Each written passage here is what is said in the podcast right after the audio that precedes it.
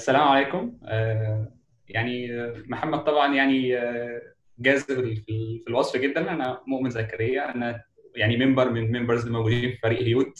آه، يعني أكاد أدعي إن أنا ممكن أكون يعني ممكن أقل واحد في ال team كله. ال team بسم الله ما شاء الله. يعني كله experts كله giant extraordinary gentlemens و womens طبعا طيب. إحنا بداية خلونا يعني يعني الموضوع في الأول وفي الآخر هي مناقشة ما بيننا وما بينكم مش مجرد إن إحنا بنعرض آه محتوى بس عشان نتكلم عنه لا إحنا في الأساس بنحاول ناخد المجال اللي إحنا بنشتغل فيه دوت للمرحلة القادمة اللي هي يبقى عندنا دايما ال content المفيد بالنسبة للمجتمع ال content العربي المفيد معظم ال content اللي related بال UX عموما كله بيبقى إنجليزي فإحنا بنحاول على قد ما نقدر إن إحنا ناخد الحاجات ديت ونصيغها بما يعني يفيد المجتمع اللي إحنا عايشين فيه. آه واحد من الحاجات اللي يعني إحنا بنحاول ن target فيها الجزء دوت هو كتابة المحتوى اللي هو ال content. إزاي يبقى عندنا base لأن إحنا نكتب content في ال applications أو ال websites أو ال product أو ال service اللي إحنا بنطلع بيها لل users بحيث إن هي تبقى friendly لو إحنا بنتكلم من جهة اللغة الإنجليزية فأعتقد الموضوع يعني يكفي ويوفي والناس يعني حاطة فيه effort كتير جدا بس الفكرة الأساسية إن المحتوى العربي دوت في حد ذاته بيواجه صعوبة إن أنت في الآخر بتتحول إنك بيبقى عندك ال design إنجليزي وكل اللي بتعمله إنك بتاخد ال content اللي فيه وتبدأ تترجمه بحيث إن هو ي fit with ال design بتاعك أو with ال screen أنت بتعملها design. في أي وقت طبعا من المحادثة حضراتكم يعني ممكن تحطوا أي سؤال عن على اللي إحنا بنتكلم فيه طبعا هنجاوب عليه في الآخر بعد ما نخلص إن شاء الله أتمنى يكون الموضوع خفيف ومفيد بالنسبة لكم اللي إحنا هنحاول نغطيه النهارده في خلال ال conversation ما بيننا وبين بعض خلال المحادثة بيننا إحنا وبين بعض. إيه ال relation ما بين أو إيه العلاقة ما بين أو التداخل ما بين الكتابة لتجربه المستخدم ومصطلحات المحتويات الأخرى اللي هو زي ال content strategy وال content developer وال micro copy كل المصطلحات دي كلها based في الآخر على إن في نص بيتكتب بس ليه استخدامات مختلفة. هنتكلم عن إيه؟ هو دور كاتب المحتوى بالنسبة لتجارب المستخدمين أو ال UX يعني. هنتكلم على دور التقمص العاطفي أو ال empathize إن إحنا إزاي نتقمص شخصية ال user وإحنا بنحاول نكتب ال text ده زي ما بنعمل بالظبط في ال research أو في ال design هنتكلم على إيه هي صفات المحتوى الجيد اللي المفروض المستخدم يستفيد منه. هنتكلم على هل المحتوى بيأثر زي ما بيأثر على ال user أو على المستخدم إن هو يفهم أو ما يفهمش ال content هل هو بيأثر على الشركة أو لأ. وهنتكلم على شوية principle أو قواعد يعني في منها جزء موجود فعلا والناس بتطبقه زي جوجل والشركات الكبيرة وفيسبوك كده وفي حاجات هي principle متفق عليها أو مبادئ متفق عليها بحيث إن هي تحسن عملية استخراج المحتوى. وبعد كده نشوف إيه الخطوة اللي بعد ما نعرف القواعد ديت نشوف ال next step بتاعتنا هتكون إيه. طيب آه إحنا عندنا مصطلحات كتيرة زي ما قلنا في البداية. عندنا حاجة اسمها UX writing عندنا حاجة اسمها UX copywriting عندنا content strategy عندنا content design لو ممكن حضراتكم كده في الشات أي حد يقول لي ممكن مثلا المصطلح ده بالنسبة له بيعبر عن إيه أو هو فاهم إن المصطلح ده ممكن بيكون بيدل على إيه. يعني ممكن دقيقتين ونرجع نكمل.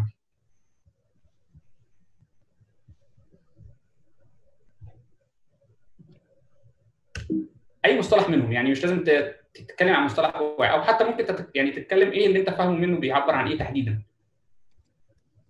على الشات بقى يا جماعة على الشات. عايزين نشوف مداخلات كتير. حلو. عظيم.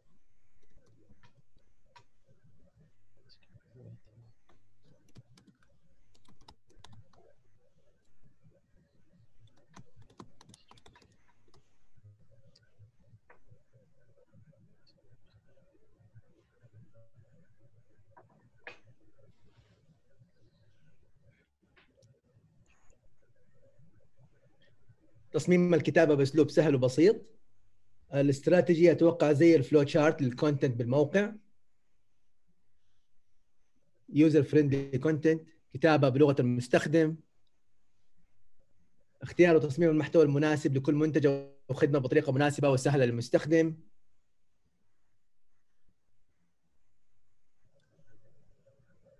في الأستاذة رهف كمان كاتبة آه مثلا وصف الواجهات. آه ما شاء الله. مش محتاجين توكس من خلاص كده. كده ما شاء الله. ما شاء الله. نايف زي ما شاء الله يعني كل اللي اتكتب فعلا هو بيعبر عن جزء من اللي إحنا المفروض هنتكلم عنه. آه، بس في الأساس إحنا دايما بيكون في اختلاف ما بين مفهومنا لل- للمصطلحات. فين ال content strategy من ال UX writing من ال design من ال UX research كل دوت المفروض إن إحنا يعني هنحاول نبسطه النهارده. الصورة الأعم أو الكبيرة هي ال content strategy ال content strategy مش بس بيتكلم على ال content اللي بيطلع في ال application لا هو بيتكلم على كل المحتويات اللي بتبدأ الشركة أو ال- ال- الشركة اللي إحنا بنتكلم عليها أو المنتج يوصلها للمستخدمين بغض النظر ال content دوت بيوصل أو المحتوى ده بيوصل في ال application أو في ال website أو في email marketing أو بيوصل على ال social media أو بيوصل في رد على client في ال call center كل ده ليه content strategy والفكرة الأساسية من ال content strategy هي إزاي بن plan أو بن manage إن إحنا إزاي نبدأ نخطط للمحتوى ده. نبدأ نخطط للمحتوى ونقول والله ال content في في ال channel الفلانية أو في قناة التواصل مثلا عن طريق الموبايل أو على طريق الهاتف أو الجوال مع ال client أو مع ال user بيكون بالطريقة الفلانية والمصطلحات اللي بنستخدمها هي هكذا. بالنسبة لل- لل- لل social media مثلا إيه ال content أو إيه الاستراتيجي إحنا بنستخدمها عشان نوصل ال advertisement للناس عن طريق ال social media. وتحت منه بيجي جزء الخاص بال UX writing ال UX writing هو ال content أو المحتوى اللي بيظهر لل user أو المستخدم من خلال ال channel ال digital channel اللي هو بيتعامل مع المنتج أو الشركة أو ال service من خلالها. سواء هي website أو mobile application أو لو في شات أو أي حاجة ثانية بتوصل content لل user بس من خلال ال digital channel ديت. ال UX writing هو جزء من ال design بيحصل في عملية ال design وبيحصل هنشوف إيه هي الحاجات ال steps اللي بيتداخل فيها ال UX writing مع ال design وفي نفس الوقت هو ليه جزء يعني ليه تداخل مع ال user research مع ال UX research اللي هو أبحاث المستخدمين اللي بنعملها لل UX أنت في الأول وفي الآخر أنت بتكتب content اللي هيقرا ال content ده هم أشخاص عاديين زينا. في الأول وفي الآخر هو محتاج يفهم ال content اللي أنت بتكتبه.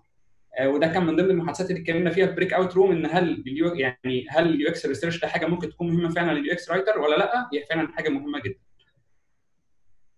طيب.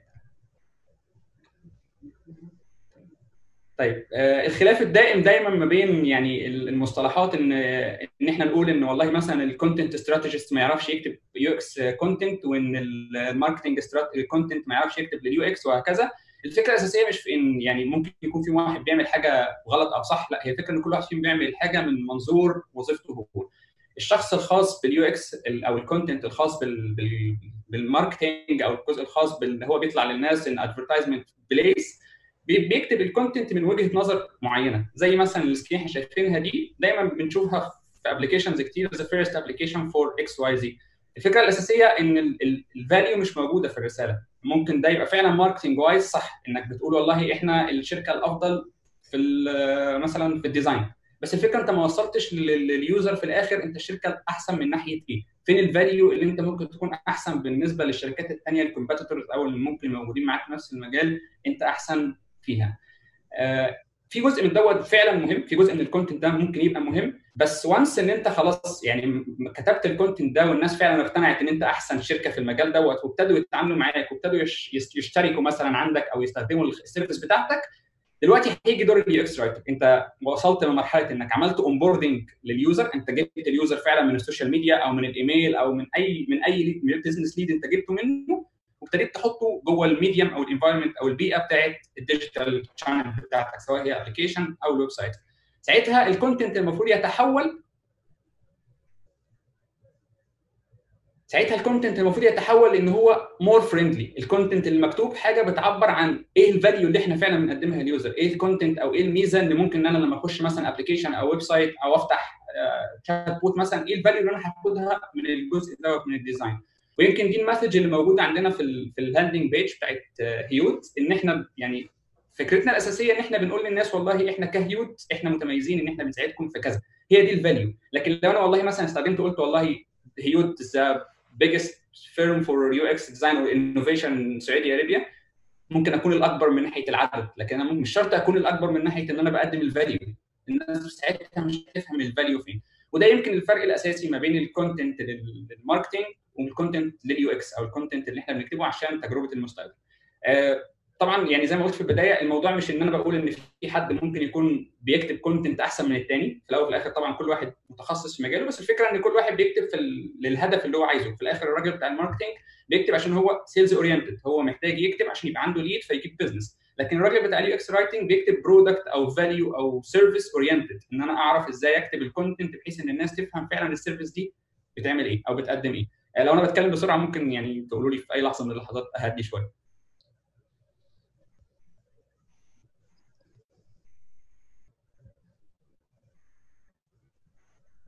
مش عارف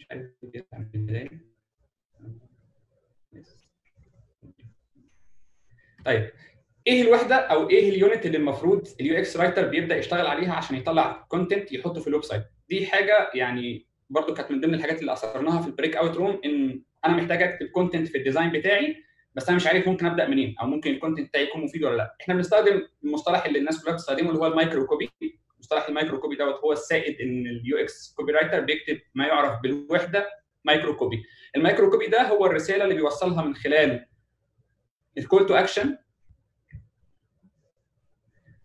بس عشان ثانية واحدة.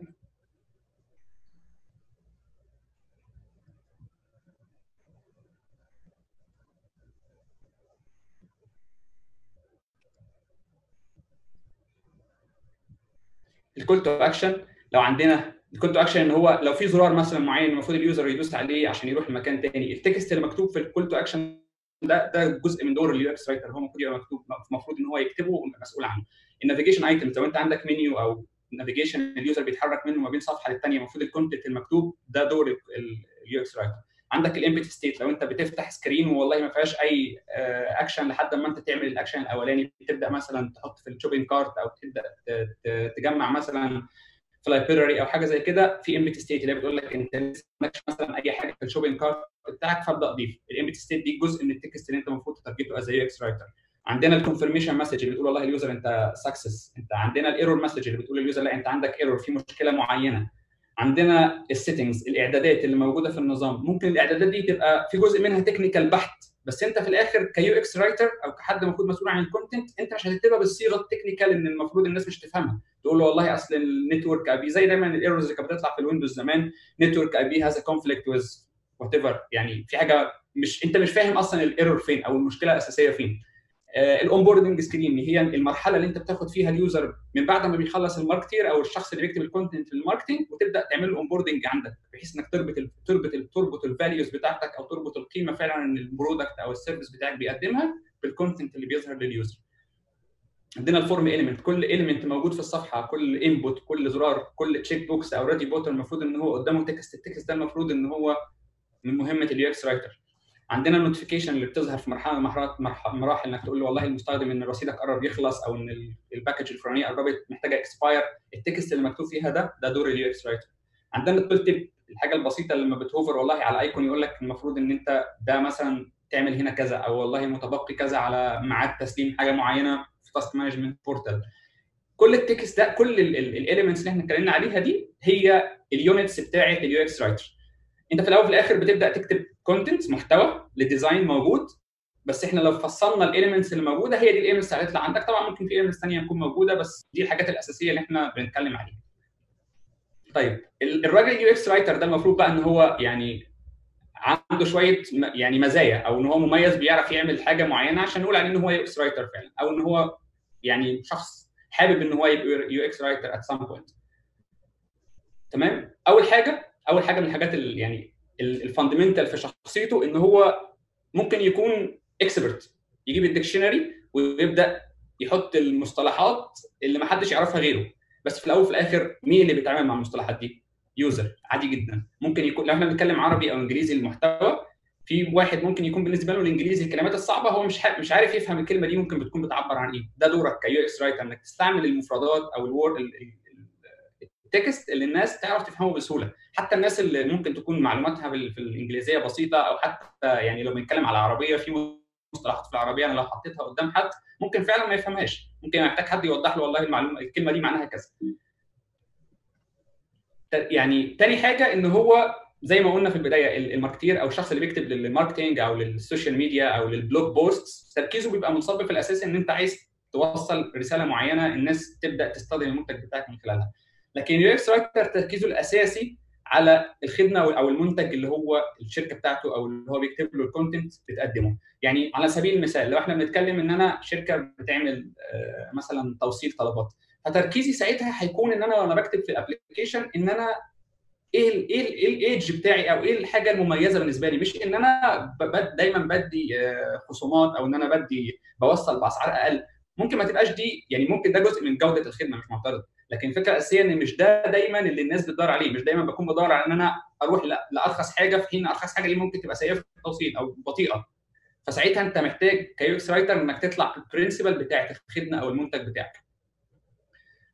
ودي حاجة أساسية وأنا شايفها حاجة مهمة جدا ودايما هيبقى في خلاف ما بيننا وما بين ال designers إن المفروض ال UX writer بيشتغل قبل ال designer مش يخلص ال designer ال design ويقول له خد ال content مكتوب كله lorem ipsum كله يعني text dummy مكتوب فيه يعني زي ما إحنا دايما بنعمل في الأساس إن إحنا بناخد ال text من أي مكان ونحطه في ال design وبعد كده نبدأ والله نشيل الكل- الكلمة دي ونحط مكانها كلمة أو نشيل الكلمة دي ونحط مكانها كلمة.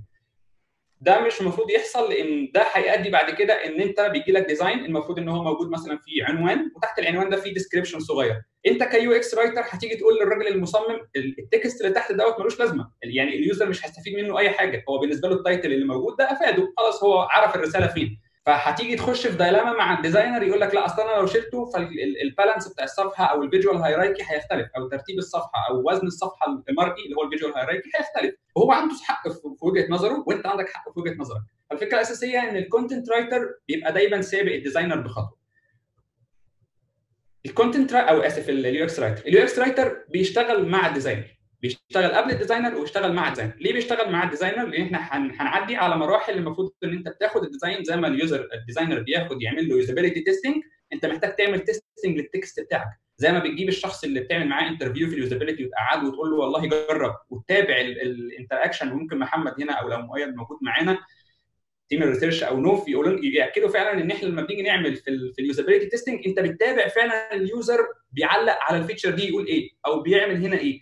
الفكرة الأساسية إن التعليق ده في حد ذاته مش بس تعليق إن أنا فرحان أو متضايق من من ان الخدمة مش مش شغالة كويس. التعليق ممكن يبقى في نص نفس ال text. يعني أنت على سبيل المثال ممكن توري واحد design فيجي يقول لك آه أنت كاتب كلمة مثلا بت- أو عنوان مثلا بيقول ملفي الشخصي.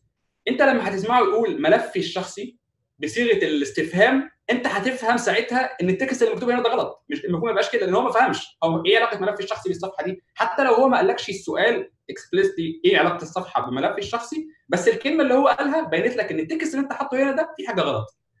فده ده المقصود إن هو بيشتغل مع ال designers طيب في في في سؤالين مؤمن اسمح لي ولا ما تسمحليش؟ ممكن في, في الآخر أستاذ محمد اتفضل طبعا. اتفضل. حاضر. أنا أنا مؤدب وسالت الأول يعني. okay. اتفضل. آه okay اتفضل. okay أنا بحسب في في سؤالين. في الأستاذ نايف بيقول إن هل ال UX ال UX writer مسؤول عن صيغة الأوامر بشكل عام؟ يعني إيه صيغة الأوامر؟ يعني يعني- نقول والله إن اكتب مثلا آه، قم بتنفيذ ال- قم باختيار الاختيار القادم أو زي كده يعني قصدك؟ المحتوى نفسه؟ أستاذ نايف لو لو لو نعمل له ان ميوت أسامة نايف سعود عبد عاوز العزيز.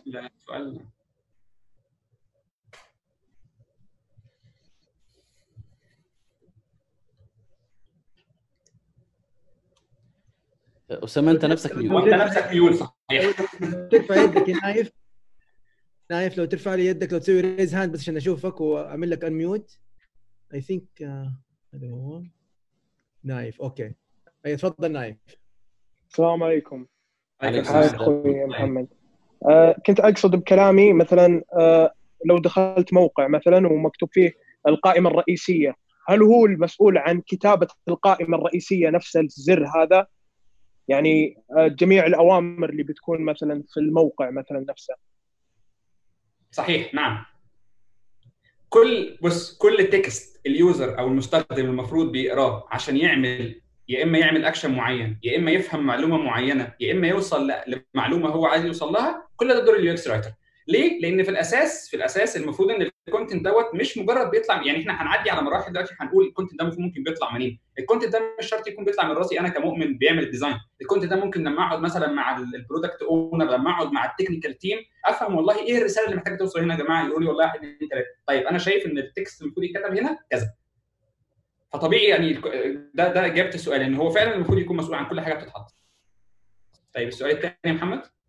آه طيب الس- السؤال الثاني أنا هسأل السؤال دوت وعشان بس أنا إيه باخد حذري من مؤمن خايف إن بقية الأسئلة بس لو نكتبها لو نكتبها وكلها هنجاوب عليها. تكرما هنكتبها بس في note وبعد كده نجاوب عليها. في سؤال من الأستاذة آه، أسماء. ال UX writer لازم يكون عنده technology background لازم يكون عنده خلفية في هنوصل للنقطة دي. نعم؟ هنوصل للنقطة دي. ممتاز ممتاز okay. آه إذا تكرما من حضراتكم نكتب بس في note السؤال وكلها هنجاوب عليها إن شاء الله. إن شاء الله. شكرا مؤمن شكرا يا فندم. لا. طيب آه ال- ال- الحاجة الخامسة في شخصية ال UX writer ده إن هو ما بيشتغلش لوحده. ودي الحاجة الجواب يعني الحمد لله إن الجواب جه أسرع مما نتخيل إن هو ما بيشتغلش لوحده. أنا مش هينفع أقول أنا هكتب دلوقتي يا جماعة صفحة آه، الإعدادات في ال application اللي هي settings أنا مش هينفع اقعد اكتب الصفحه دي لوحدي لأن أنا في الآخر محتاج اعرف ال- الاعدادات دي تحديدا بتعمل إيه في النظام. فمحتاج الشخص ال technical يجي يقول لي والله لا مثلا ال- السwitch ده لما تغيره الراجل مش أو ال user مش هيجي له notification على الموبايل لا دي هتجي له على الإيميل. لو أنا عملت مثلا إن ال text بيقول notification on و off معناها إن أنا بقول له مفيش notification هتجي لك.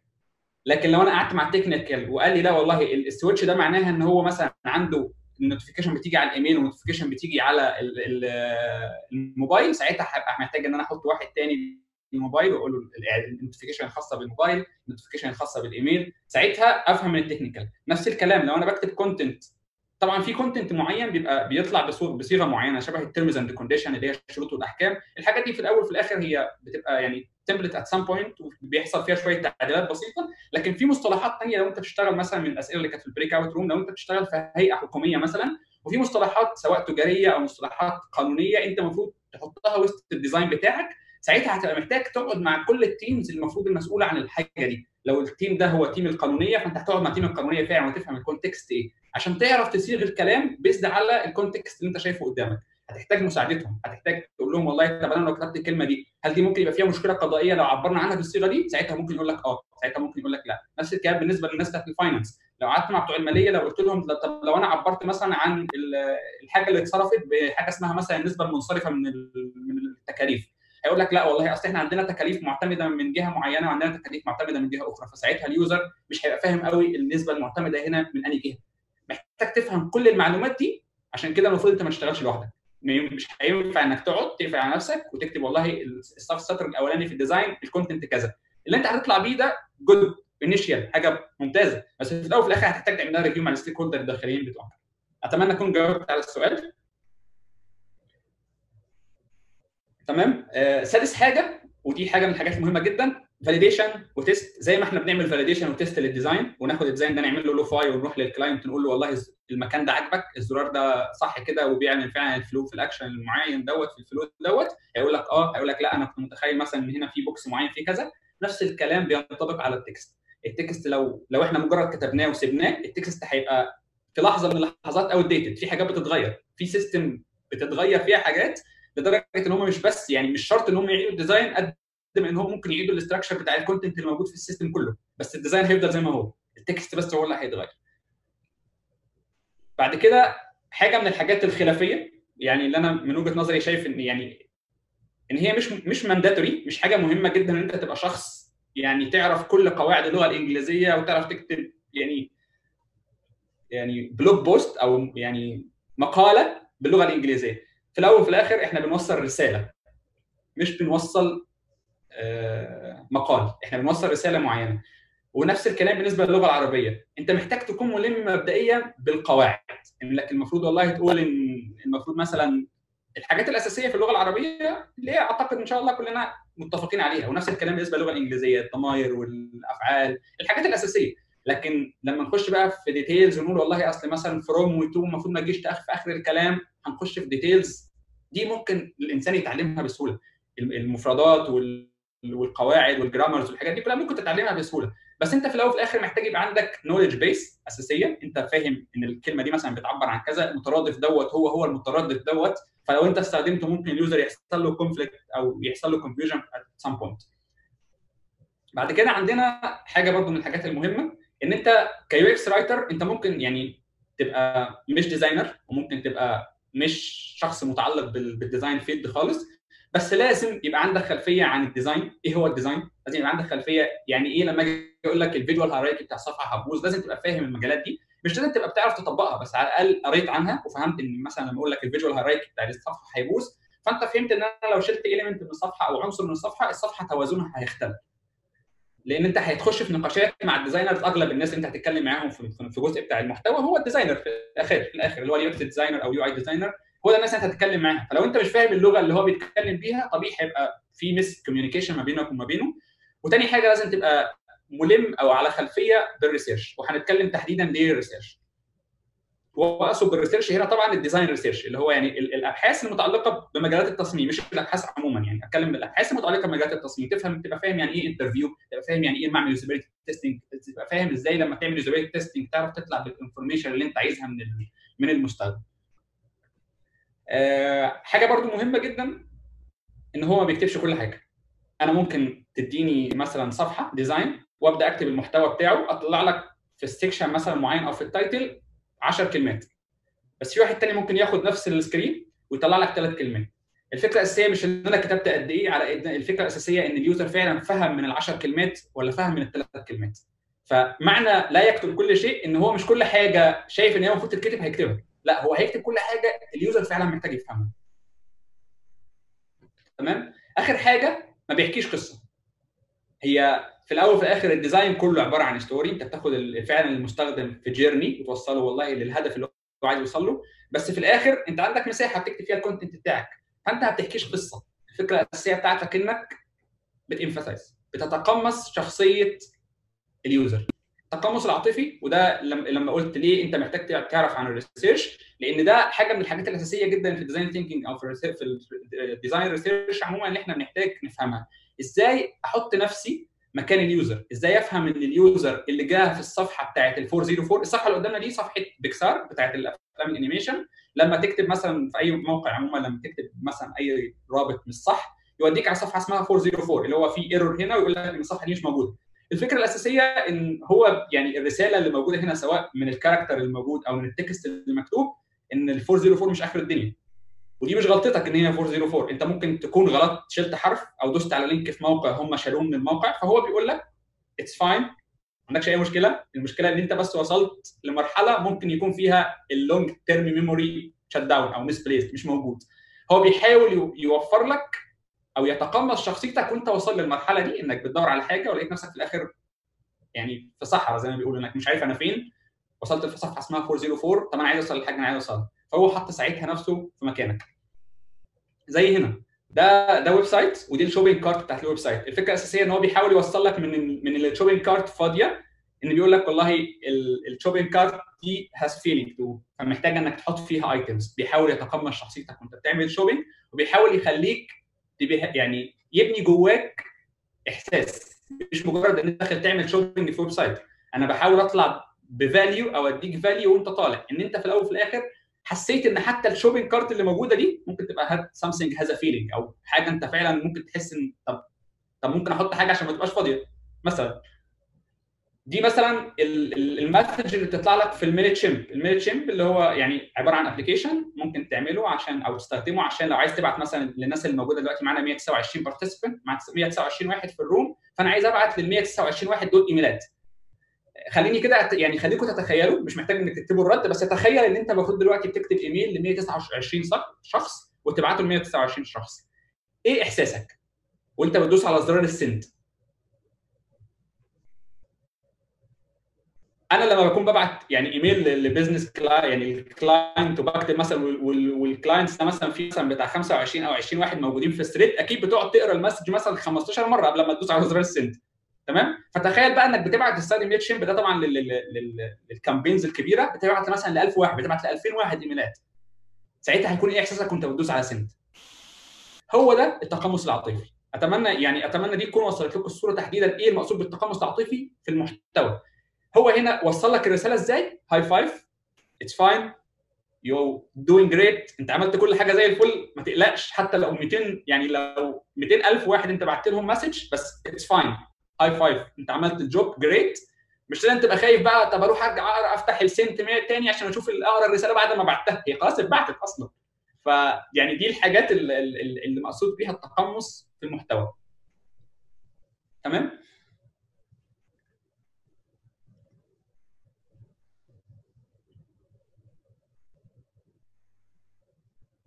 طيب آه، إحنا عندنا العناصر اللي المفروض أنت تكون عارفها عشان تكتب محتوى أو الحاجات انت المفروض تمشي ال steps المفروض تمشي عليها عشان تكتب محتوى ال user experience هم ثلاث حاجات. إحنا النهارده هنتكلم عن حاجة منهم اللي هي الجزء اللي في النص. الجزئين اللي تحت الجزء اللي هو ال black وال gray الجزئين اللي تحت ده هو إيه اللي انت عايز تقوله للمستخدم what to say إيه المحتوى اللي انت هتقدمه للمستخدم الجزء دوت فيه انك في الأساس بتفهم ال user segments بتوعك بتفهم الناس اللي داخلين ال website إيه هدفهم؟ تفهم ال goals بتاعتهم. وبتفهم ال stakeholder بتفهم ال business needs ال business عايز يوصل إيه للمستخدم إيه ال value اللي أنا عايز أقول للناس؟ والله أنا كشركة ممكن أكون شاطر فيها أو إن أنا متميز فيها. والجزء الثاني اللي هو طب أنا عرفت الكلام خلاص أنا دلوقتي قعدت مع ال stakeholder وقعدت مع ال user وفهمت إن الناس دي محتاجة تعرف كذا وكذا. طب إزاي هصيغ الكلام اللي هيتكتب؟ إزاي هكتبه؟ وإزاي يبقى عنده principle أو قواعد معينة بحيث إن هو يطلع فعلا مفيد للطرفين؟ طيب خلونا نتكلم على صفات المفروض تبقى موجودة في أي text من ال text أو من ال content أو من المحتوى اللي إحنا هنكتبه في في, ال- في ال website أو في ال design عموما. أول حاجة إن هو human centric إن هو محوره الأساسي الإنسان. ودي حاجة معظم الناس اللي في المجال بتاع ال design متفقين عليها إن إحنا بن design في الآخر لإنسان. بن design البني آدم زي زي الناس اللي موجودة كلها محتاج يفهم ال- ال- الكلام اللي مكتوب بصورة واضحة. فلما يكون محورك الأساسي الإنسان مين بالنسبة لك في في ال two text دول أوقع؟ لما أقول لك اختار payment method please select payment method ولا لما أقول لك how would you like to pay أنت عايز تدفع بإيه؟ مين فيهم حسسك إن أنت more human مين فيهم حسسك إن اللي بيكلمك مش مجرد كمبيوتر بيقول لك آه، اختار اختار حاجة من اللي موجودة. لا دي حاجة بتقول لك أنت حابب تدفع بإيه؟ كأنك بتكلم واحد في في محل فعلا. مش يعني أنت لما تروح محل قدام الكاشير مش هيقول لك please select payment method هيقول لك حضرتك هتدفع كاش ولا فيزا فال design خرج من طور إن هو مجرد static design لإن هو حاجة فعلا بتكلمك. نفس الكلام ده Tumblr يعني أنا يعني كنت من مستخدمي Tumblr في مرحلة من المراحل زمان. فتخيل نفسك بتكتب username أنت مثلا بتختار ال username بتاعك في أي application وأنا جيت قلت لك ال username ده متاخد ما ينفعش تستخدمه. إيه إحساسك لما أجي أقول لك إن أنا مثلا دلوقتي بكتب أنا متعود في كل ال applications مثلا ال social media بكتب اسمي مثلا مؤمن وبحط مثلا Z في الآخر. فلو أنا دخلت أي application بعمل كده وجا قال لي لا والله اصل ال name ده taken ده بالنسبة لي يعني حسسني طب فين يعني كأنه بيقول لك أنت مش creative ما تدور على حاجة بقى كده يعني فكر يعني مش كل زي كل الناس. ده دي الرسالة ممكن توصلك في الأولانية. لكن لما غيروا ال text الموضوع بقى more human هو بيقول لك فعلا that's a good one ال text اللي أنت كاتبه حلو ما عنديش مشكلة فيه. بس يعني it's taken في واحد تاني خده. فأنت تحولت من صيغه إنك بتقول له you are not creative انت مش شخص مبدع انك تختار اسم ما حدش اختاره قبل كده دور لك على اسم تاني لانك بتقول له لا اللي انت اخترته كويس بس للأسف هو مش متوفر. تاني حاجة ودي حاجة يعني برضو من الأساسيات ال- الثبات زي ما انت في design زي ما إحنا في ال design بنقول والله يا جماعة أي designer المفروض إن إحنا متفقين إن مثلا لو عندك call to action لو عندك زرار بتدوس عليه عشان يعمل اكشن معين الزرار ده طول عمره لازم يبقى لونه مثلا في ال application أحمر لأن ال application بتاعك بيقول إن الزرار بتاعي ده لونه أحمر. ما ينفعش تروح في صفحة تلاقي الزرار ده بقى لونه أصفر فجأة. نفس الكلام بين- بينطبق على ال text. ال text ليه جزئين من الثبات؟ الجزء ال- البديهي اللي إحنا متفقين عليه اللي هو على الشمال اللي هو لو أنا بعمل دايما previous و next اللي أنا يعني السابق والتالي ما ينفعش في مرحلة من المراحل أخليهم go back و continue بدل ما تبقى previous بقت go back وبدل ما تبقى next بقت continue ساعتها هيبقى ال- user محتاج يعني اولا هو هيفهم يعني ال text واضح مش ممكن ما يكونش صعب بالنسبة له بس هيحتاج إن هو ي remap ال text ده جوه راسه تاني يقول آه طب أنا محتاج أرجع go back اللي هي previous أو احتاج continue اللي هي next فساعتها أنت فقدت ال consistency فقدت ال- الثبات بتاع ال text. تاني حاجة الثبات ما بين اللي أنت بتطلب من المستخدم إن هو يعمله وما بين الأكشن اللي أنت بتديها له. يعني لو أنت بتقول له save changes زي الصورة اللي على اليمين save changes فبالنسبة له save as action more يعني أوقع يعني هي أوقع أكثر من إن أنا أقول له yes هي فعلا save changes yes معناها save changes و no معناها don't save changes بس أنت لما تقول له save changes ترجع تقول له save as action أنت بتاكد اولا المعلومة اللي أنت قلتها له إن أنت بتعمل save وبتقول له إن أنت لو دوست no فأنت هتعمل discard مش مجرد إن هي no لأن أنت في بعض المراحل بتبقى محتاج تقول له إن ال discard دي at some point ممكن ت delete حاجة. فهو محتاج يبقى فاهم بعد ما قرأ save changes محتاج يبقى فاهم إن ال discard دي just يعني مش مجرد no. هي discard بعد كده عندنا حاجة برضو من الصفات اللي هي ال guidance إنك بت بتدل المستخدم أو بت يعني بتساعده إن هو يمشي في ال flow اللي أنت محتاج يمشي فيه عشان يوصله للجول بتاعه أو ال target بتاعه ده اير بي ام بي اير بي ام بي لما بتعمل account تبدا إنك والله تقول أنا مثلا عايز آخد الشقة الفلانية مثلا أجر الشقة الفلانية من الشخص الفلاني فانت ممكن ما تبقاش عارف إيه اللي المفروض يحصل دلوقتي. فهم بيجوا يقولوا لك والله اير بي ام بي إحنا كاير بي ام بي بنقول لك إن ال- host الشخص اللي انت رايح له بيبقى دايما مستني إن هو يعرف عنك. مستني تقول له مثلا أنا فلان الفلاني أنا بشتغل كذا أنا جاي أعمل كذا أنا جاي سايح. اولا لأن دوت هيقوي العلاقة ما بينك وما بين ال host اللي انت رايح تاخد مكانه. فساعتها هو ممكن الشخص دوت يعني يبقى واثق فيك أكتر. ثانيا أنا ببقى ممكن محتاج أعرف إيه الخطوة اللي جاية. أنا محتاج أعرف هل أنا هكلم الراجل ده في التليفون؟ هل أنا هبعت له رسالة على الإيميل؟ فهو راح مسهلها لك وقال لك لا طب ما اعمل كذا. اللي هو يعني الرسالة اللي أنت هتبعتها لل host بتاعك. وزي ما إحنا بنشوف دايما في يعني في معظم ال application بتاعت ال- ال- اللي هي يعني ال- الشات أو ال social media دايما بيبقى بيساعدك أو بيديك يقول لك والله مثلا أنت جيت match ب Lose فلان. ما ما تبعت له hi اعمل له wave زي ما بتشوف مثلا في بعض ال application يقول لك wave لما تفتح مثلا رسالة على ال Messenger الفيسبوك أول حاجة بتعملها في conversation مع ناس بيبدأ يقول لك طب wave لفلان لأن دي اول أول محادثة ما بينك وما بينه. فساعتها هو هنا بيديك ال guidance بيديك يقول لك والله أنت محتاج تعمل كذا. فده حاجة من الحاجات اللي المفروض بتميز ال content الكويس. الحاجة اللي بعد كده إن هو واضح كتير واضح وبيوضح المعلومات اللي ممكن ما تبقاش واضحة لل user بمعنى في بعض المراحل انت بتدخل معلومات وابدا أقول لك والله لا التاريخ مثلا اللي انت دخلته دوت اللي انت حاطه التاريخ ده مش صح. بعد كده ترجع تقول لو انت بنتكلم مثلا إن إحنا بنختار range from to بختار مثلا التاريخ من بداية مثلا زي 10 فبراير لحد آه، 10 فبراير زي الصورة كده. في بعض الأحيان ممكن التاريخ اللي انت مدخله يكون التاريخ اللي انت مدخله to قبل التاريخ اللي انت عايز تروحه. يعني التاريخ ممكن يبقى متلخبط. انت نسيت مثلا واخترت تاريخين قبل بعض.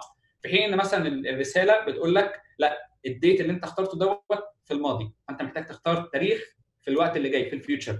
طبعا المفروض إحنا لو هنتكلم إن at some point ال UX المفروض يساعدك إنك ما توصلش للمرحلة دي بس إحنا بنتكلم ان لو لو ده حصل فممكن يكون ال content ساعتها بيساعدك إزاي؟ إن هو يديك المعلومة اللي تفهمك الغلط فين. مش مجرد أقول لك إن التاريخ اللي أنت حاطه غلط. لا أنا بقول لك التاريخ اللي أنت حاطه غلط بسبب كذا. تاني حاجة في بعض ال applications بنشوف مثلا يقول لك دخل المعلومة الفلانية. يعني صورة واضحة جدا أكيد كلنا بنشوفها اللي هي لما تيجي تدخل مثلا ال credit card بتاعك يقول لك دخل ال CCV ال CCV دوت معظم الناس عارفة إن هو الثلاث أرقام الموجودين في ظهر ال- credit card بتاعك. بس في ناس ممكن تبقاش عارفة مصطلح ال CCV ده بي- بيع- بيعبر عن إيه. فدايما هتلاقي كده لما تقف على سي سي في سي سي في دي هيطلع لك يقول لك والله دي مثلا الثلاث أرقام يحط لك print screen من ال credit card بتاعك معمول highlight على الثلاث أرقام أنت المفروض تدخلهم. مثلا ده check out في application انت بتدخل البيانات بتاعتك وفي مرحلة من المراحل هو راح جاي يسالك على التليفون. طب أنا ممكن أكون في مرحلة من المراحل بدل ما أنا بدخل مثلا العنوان بتاعي عشان حد يوصل لي مش عايز أحط رقم تليفوني هيقول لك عشان التواصل هتقول له في إيميلات ممكن تتواصل معي عن طريق الإيميل. فلما هو حط ال- الرقم التليفون وسألك عليه حط لك جنب منه ليه دوت مهم. ساعتها ال user بقى فاهم إن آه والله مثلا إحنا هنستخدم التليفون بتاعك عشان نعمل كذا. فده معنى إن ال content المفروض يبقى واضح وفي نفس الوقت هو بيوضح أي معلومة ال user يقول والله طب أنا مش فاهم دي بقت موجودة هنا دي بعد كده المفروض إن ال content أنت بتكتبه ما بيخفيش المعلومات اللي ال user محتاج يفهمها زي ما إحنا شايفين الصورة دي ممكن تبقى عادية جدا لناس كتير. أنا شايف بدخل بيانات credit card بدخل billing address وعندي زرار بيقول continue بس أنا ما فهمتش continue دي هتاخدني فين؟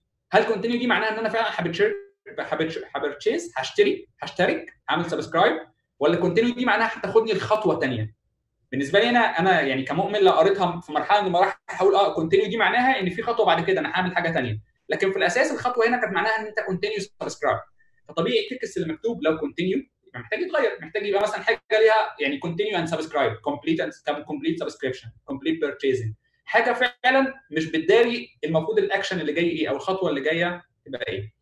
طيب كل اللي فات ده ليه علاقة بال user. كل اللي فات ده إحنا بنتكلم دلوقتي من منطلق إن في واحد قاعد قدام شاشة الكمبيوتر أو ماسك ال mobile application وبيتعامل مع ال application وده بيأثر عليه. كل المعلومات اللي قلناها دي بتأثر عليه سلبا أو ايجابا لو وضحناها له بطريقة كويسة. طيب بالنسبة للشركات هل إحنا متخيلين إن ال content أو جودة ال content أو ال content اللي مكتوب بصورة كويسة ممكن يأثر فعلا على الشركة ولا لأ؟ خلونا نشوف مثال صغير. دي ال engine بتاع ال search بتاع الهوتيل على جوجل المفروض إن هو بيقول لك أنت دلوقتي داخل مثلا كأنك داخل بوكينج بس في جوجل بتعمل search مثلا أنا عايز أروح آه، مثلا أحجز فندق في مكة مثلا آه، من تاريخ كذا لكذا. تمام؟ فال text اللي كان مكتوب اللي هو book a room book a room دي معناها احجز. وحاطط لك check in و check out جوجل راحت يعني مغيرة ال text لحاجة more reasonable خلاها check availability إيه الفرق ما بين book room و check availability يعني فكر وممكن تجاوب وأنا يعني بالظبط 10 ثواني وأنا هديك الإجابة. بس فكر وقول إيه الفرق ما بين الاثنين إيه اللي يخلي الصورة اللي تحت تديك 17% زيادة engagement على ال form إن الناس بقت بتستخدم أو يعني بتتعامل مع ال form 17% plus تمام. الفكرة الأساسية إن ال user داخل هنا عشان يدور مش داخل عشان يحجز. فلما أنت بتقول له book a room ده معناها إنك بتقول له يلا احجز بقى. بس هو مش داخل عشان يحجز. هو ده داخل يشوف والله آه طب ما أشوف التواريخ كده يمكن أسافر فعلا لا ممكن أجل السفر.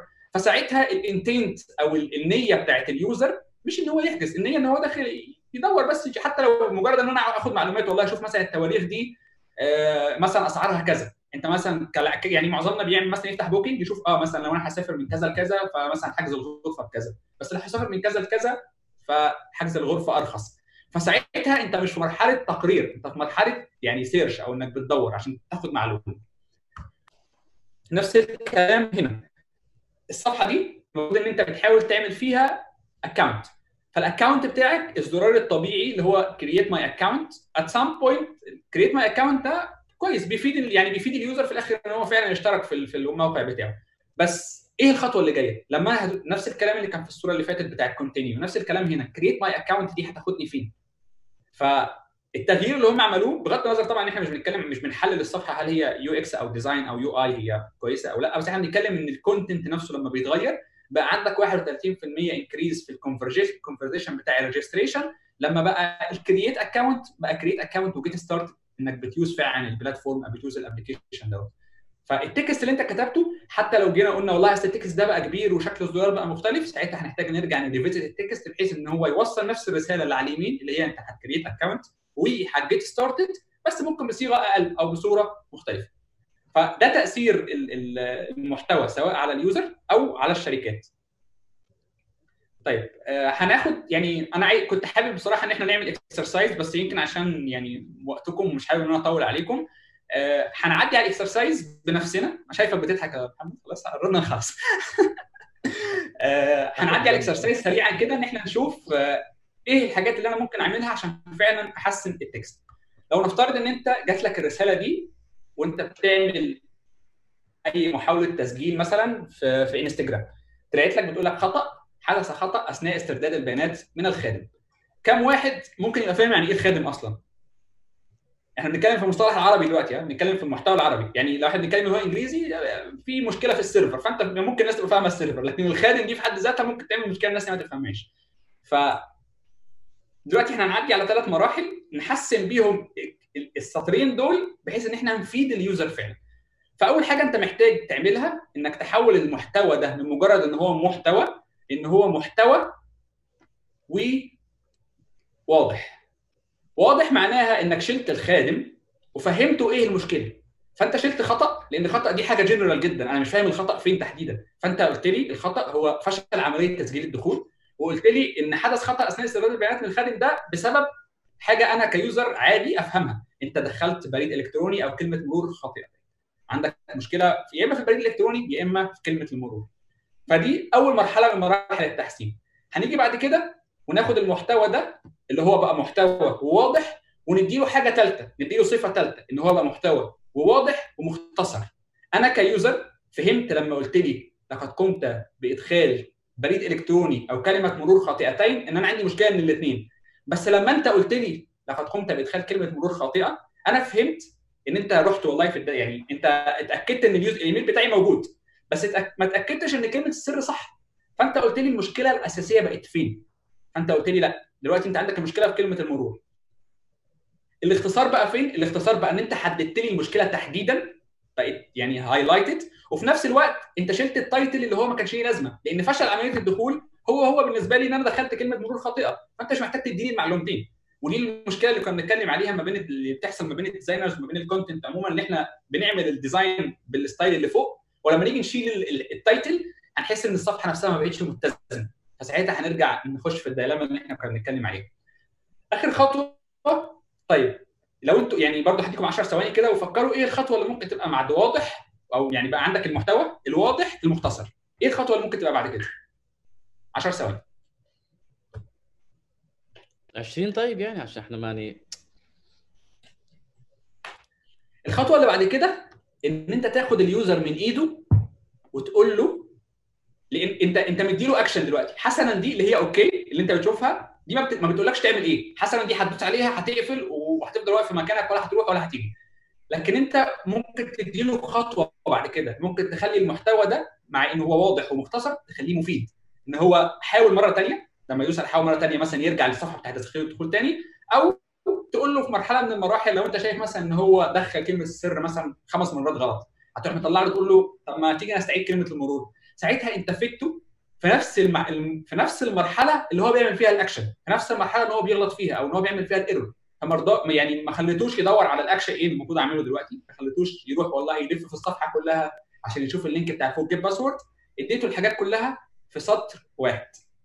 وده يعني دي الحاجة اللي بتخليني أنا لما باجي أكتب حتى ال content أو اللي إحنا بنعمله يعني في Heuet حتى لما نيجي نعمل ال lo-fi ال lo-fi ده هو المصطلح اللي إحنا بنطلق عليه ال wireframe أو ال design اللي ما يبقاش دايما كامل سواء في visual elements أو ألوان. حتى في ال lo-fi ال content اللي بنحاول نحطه في الصفحة بنحاول نخليه مفيد وواضح ومختصر.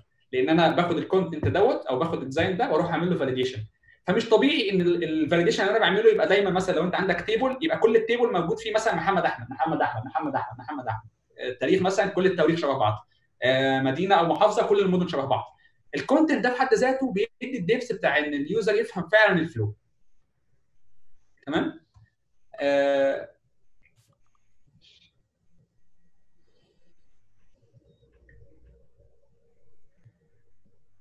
طيب آه القاعدة الذهبية. دي بالنسبة لي القاعدة الذهبية ويمكن يعني آه الشباب عندنا في هيوت بيتبعوا القاعدة بنتبع القاعدة دي في كل حاجة حتى في ال design الحاجة اللي ملهاش لازمة اقتلها. ال content اللي ملوش لازمة اقتله. ال input أو ال ال يعني حتى ده في ال design ال input أو ال buttons أو ال element اللي أنت شايفه في الصفحة ممكن ما يبقاش ليه لازمة شيله. نفس الكلام بالنسبة لل text لو أنت شايف إن name و email خلاص هو الراجل فاهم إن هو هيكتب ال name وال email فأنت لما تقول له complete the form below هي already هو فاهم فعلا إن هو هيكمل ال form أو أنت مش محتاج تقول يعني هو مش لدرجة إن هو مش فاهم إن هو هيكتب اسمه وايميله هنا. فدي قاعدة بالنسبة لي أنا بعتبرها the golden rule في ال content في ال UX writing تحديدا. وده مختلف ده الاختلاف الجوهري ما بين ال content اللي إحنا بنكتبه لل UX وال content اللي إحنا بنكتبه لأي حاجة ثانية ال content انت تكتبه لأي حاجة ثانية ممكن في ال blog مثلا لو انت بتكتب blog post تكتب article أو مقالة ممكن ساعتها الكلام يبقى يزيد شوية على المحتوى الأساسي اللي انت عايز توصله. لو انت عايز توصل رسالة معينة وسط الكلام أو أنا أسهبت شوية في الشرح. طبعا حتى حتى في المقالات نفسها الإسهاب في حد ذاته بيعتبر من العيوب لأن انت بتخرج القارئ بره الاطار العام للمقاله للمقاله فتخيل بقى ان اللي انت بتحاول تعمله دوت بتعمله في screen بالظبط mobile application اللي هي بتبقى قد كده. فإسهابك في حد ذاته هنا شوف يعني ضيع على ال user قد إيه وقت effort إن هو يقرأ وقد إيه cognitive load إن هو يحاول يعني يقرأ الكلام ده ويفهمه ويترجمه في راسه في حين إن أنت كانت بمنتهى البساطة ممكن تشيل ال title. طيب إحنا اتكلمنا على الحاجتين اللي تحت. آه الحاجة اللي فوق يعني طبعا عشان إحنا مش هيبقى يعني ما عندناش وقت كافي إن إحنا نكمل. فالحاجة اللي فوق دي هي ال ال ال يعني الأساسيات بعد ما كتبنا المحتوى قعدنا مع الناس فهمنا هنكتب إيه كتبنا فعلا الكلام بالقواعد اللي إحنا اتكلمنا عليها دي. هنيجي بعد كده إزاي نقوله؟ إحنا عرفنا إزاي دلوقتي إن الكلام مكتوب. بس إزاي أقوله؟ بمعنى أنا هديكم مثال آه أنا دلوقتي بكلمكم فأنتوا شايفين إن مؤمن بيتكلم. آه لو حد من الناس اللي شغالة معايا في هيوت من غير ما يكون شايف صورتي لو أنا بتكلم فهيبقى عارف إن مؤمن بيتكلم. أنا بتكلم دلوقتي بنبرة صوت معينة. لو أنا احتديت أو اتكلمت بعصبية الناس اللي معايا في الشغل أو مثلا زوجتي أو أي حد يعرف صوتي هيبقى عارف إن مؤمن اللي بيتكلم. بس الفرق إن هو صوته اختلف. نفس الكلام بالنسبة لل text. ال text لو أنت بتكتبه in a funny way لو بتكتبه إن هو حاجة fun يلا نكتب text funny فساعتها ممكن ال content يختلف عن إن أنت بتكتب حاجة لا business بتكتب حاجة بتوصلها الناس expert أو بتكتب حاجة قانونية أو بتكتب حاجة مالية محتاج المعلومات تكون جادة. وده الدور الأساسي اللي بتعمله ال voice and tone في المحتوى اللي هو نبرة الصوت والطبقات المختلفة ليها. طبعا ده يعني موضوع كبير جدا ويعني إن شاء الله إحنا بنحاول في Heuet إن إحنا نطلع يعني ب framework كامل الموضوع دوت يغطي ال content سواء للعربي أو للإنجليزي للثلاث مراحل أو للثلاث أشياء. هديكم نبذة سريعة عن إيه هو الصوت وإيه الطبقة المناسبة ودي الحاجة اللي هنقفل بيها. تخيل إن أنت عندك مشكلة وأنت بتدخل ال credit card بتاعك فراح ال error طالع لك بيقول لك uh, what's up with your card. في مشكلة مع الكارت بتاعك give your bank a ring to get this figured out. يعني كلم البنك بتاعك ادي لهم رنة. المصطلح ال- ال- المصري يعني ادي لهم رنة. فتخيل انت أنت يعني بت... أنت دلوقتي في مشكلة إنك مش عارف تشتري حاجة معينة وال error طالع بيقول لك كده. ال error ده ممكن يبقى نافع أو مفيد في في business line معين. لو أنت بتكلم ناس في social account مع social application مثلا أو بتكلم الناس في في gaming بتكلم ناس في game ساعتها ال content هنا ينفع الصيغة دي تنفع. لكن في الصيغة الأساسية اللي هي بتاعت ال card في مشكلة الموضوع المفروض يبقى straightforward تقول له contact your bank for more info أنت محتاج تفهمه المعلومة. فهو ده ال voice اللي إحنا بنتكلم عليه اللي هو المفروض ال- ال brand بتاعك ليه voice ال voice ده ثابت في كل ال channel اللي انت بتتكلم فيها. الناس فاهمة والله لما بكتب ال content ده بطريقة معينة فدي هيود اللي بتتكلم. لما اكتب ال content ده بطريقة معينة فدي مثلا فيسبوك اللي بتتكلم. ده نوع الصوت. الطبقة زي ما قلت لكم أنا ممكن أكون بتكلم معاكم في التليفون صوتي معروف لكن طبقتي أو طبقة صوتي أو ال tone بتاعي هو اللي بيختلف. أنا ممكن أكون متعصب فصوتي هيختلف أو نبرة صوتي هتختلف. ممكن أكون بهزر أو بضحك فنبرة صوتي هتختلف. بس في الأخير كل الناس اللي تعرفني لو مش شايفاني هتبقى عارفة ان مؤمن هو اللي بيتكلم. فده الفرق ما بين الطبقة والصوت. تمام؟ آه ال topic ليه مهم؟ اللي إحنا اتكلمنا فيه. أنا خلاص خلصت بس خلينا نقفل بآخر slide. ال topic ليه مهم؟ آه إحنا مش بس بن design لل mobile application وال websites إحنا بن design دلوقتي للاليكسا وبنديزاين لل VUI اللي هي ال voice user interfaces إن أنت ممكن تبقى بتعمل design لمجرد حاجة الناس لما بتدوس على زرار تديهم رسالة. بال design لل chatbot إنك عندك chatbot بيرد على الناس. حتى ال chatbot ده في حد ذاته في courses how to write UX writing for chatbot إنك إزاي تكتب محتوى لل chatbot اللي هو يعني الرد الآلي. الرد الآلي بيطلع لك في ال website في ساعات في الجنب كده يقول لك مثلا محتاج مساعدة كذا. ال content ده في حد ذاته محتاج. أو حتى لو عايز تعمل Baymax لو عايز ت design Baymax والناس كلها أكيد عارفة Baymax حتى Baymax في الفيلم نفسه تحديدا كان كل كلامه في بعض الأحيان كان الكلام more psychology more إن هو ناحية ال health وإن أنا بقول لك معلومات صحية ممكن اليوزر فعلا ما يبقاش فاهم المعلومات انت بتقولها له وممكن الموضوع يبقى بدل ده خلاص وإحنا خلصنا. ويعني أتمنى أكون كنت ضيف خفيف عليكم وأتمنى الموضوع فعلا كان يعني مفيد بالنسبة لكم. يعني آه، أنا بس أنا مش عايز أقول كلام لأن آه، أنا شهادتي مجروحة بس أنا استمتعت بدون أي مبالغة. أشكرك شكرا جزيلا. ومتوقع إن في كتير في كتير زيي. طيب إحنا في حاجتين دلوقتي هنعملهم. اولا شكرا جزيلا ليك مؤمن على ال talk الرائع اللطيف الخفيف دوت.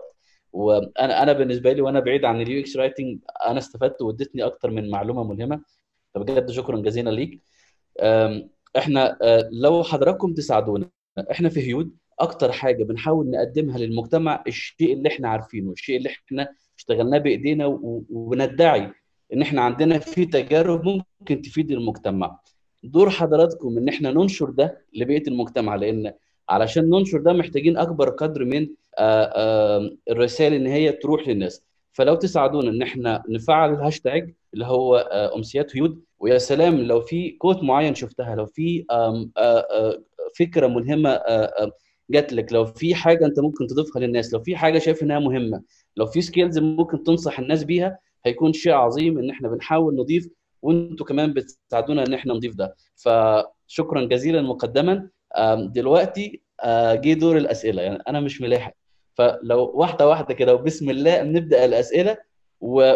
ويفضل ويفضل إن إحنا ال... الأستاذ أو الاستاذه يكتبوا السؤال هنعمل اميوت ويقول ويقولها هو بصوت في اثنين رافعين. يدهم يا نجم. في اثنين رافعين يدهم في الأستاذ أديب المحيذيف وفي الأستاذ سفر الأسمري. نبدأ آه يلا. يلا بسم الله. أستاذ اديب السلام. المايك لك تفضل. السلام عليكم. عليكم مساكم الله بالخير وأهلا وسهلا وجزاكم الله خير على الورشة الجميلة هذه. آه، الحقيقة يعني هو موضوع المحتوى آه، هي إشكال يعني هو هو إشكاليته كيف سيخاطب مجموعة كبيرة جدا من الناس أصحاب الثقافات المختلفة وال- والنفسيات والثقافات وأشياء كثيرة يعني. طبعا هذه ليست مشكلة المحتوى في ال UX يعني بشكل عام. صحيح. في القصص في الأخبار في الجرائد في كذا. فأنتم في هيود يعني كيف توصلون إلى صيغة يعني مقبولة؟ يعني خلينا نقول إنها مقبولة شعبيا. يعني كيف كيف نحط مواصفات معينة؟ نقول والله هذه يعني أغلب الناس تقبلها في ناس ما تقبلها عاد هذول عاد بسلامتهم يعني. هذا السؤال. شكرا. لك تمام. آه، بداية إحنا في هيود بداية من أي حاجة بنعملها نهاية بالمحتوى أو التصميم دايما بيبقى مصدرنا الأساسي هو الريسيرش. لازم نفهم إحنا بنشتغل مع مين. زي ما حضرتك تفضلت أنا ممكن أشتغل مثلا مع application حكومي بيتعامل مع جميع شرائح المجتمع. وجميع شرائح المجتمع دي ممكن يكون مفهوم يعني تعاملها مع اللغة الإنجليزية أو العربية مختلف أو مفهومها للمصطلح نفسه مختلف. ساعتها أنت لازم لازم تفهم. يعني لازم تفهم ال segment أو الناس أنت بتعمل لها ال design أو الناس أنت اللي بتكتب لها المحتوى عشان تعرف تحط ال text فعشان كده بقول إن دايما ال research شيء أساسي أساسي أساسي عشان تبدأ تحط أي محتوى. أنت ممكن تبدأ بمحتوى draft ممكن تبدأ المحتوى من راسك صحيح.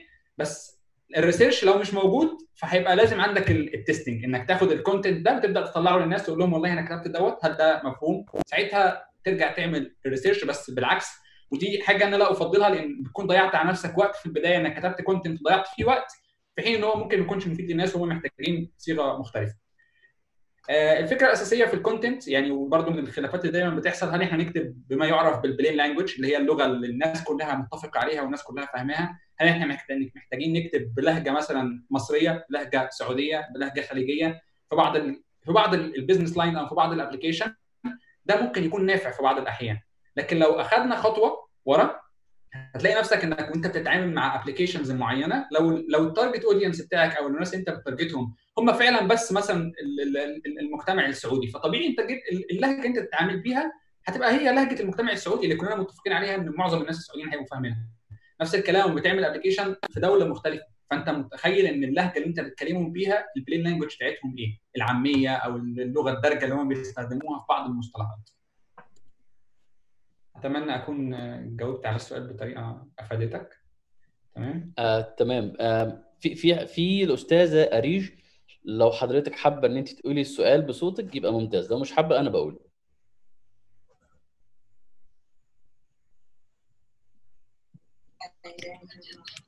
فتح فس... عملت لك ال mute يا أستاذ أريج